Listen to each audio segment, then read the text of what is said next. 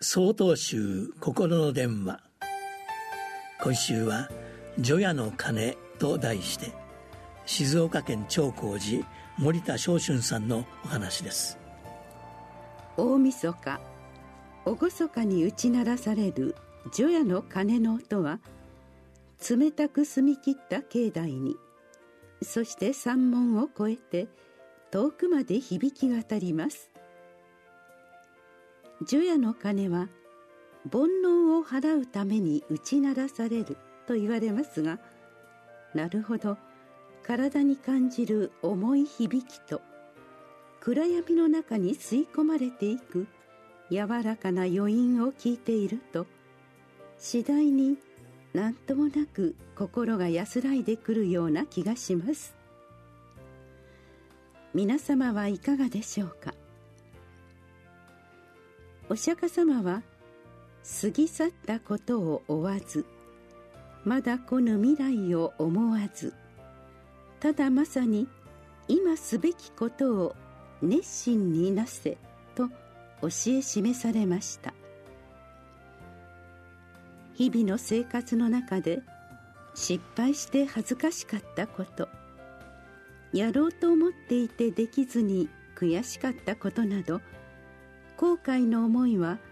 心の底に重く沈殿していきます。そしてまだ起こってもいない出来事が頭の中だけで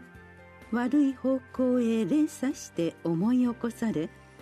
不安は増え続けます。後悔と不安が心いっぱいに広がると自分が今何をすればよいのかわからなくなってしまうものです。そんな時除夜の鐘の音に心と体を委ねていると緩やかにうねりながら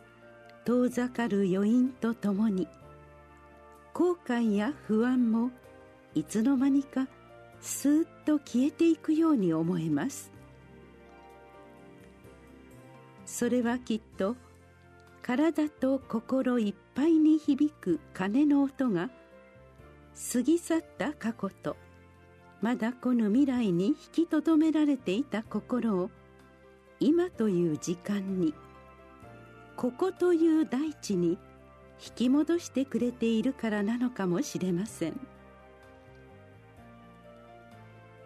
どうぞ皆様もこの一年の後悔と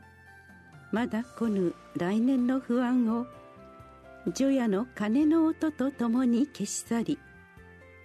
今という時間にここという大地に立ち戻り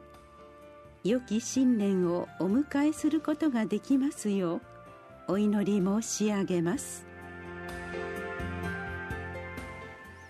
1月1日よりお話が変わります。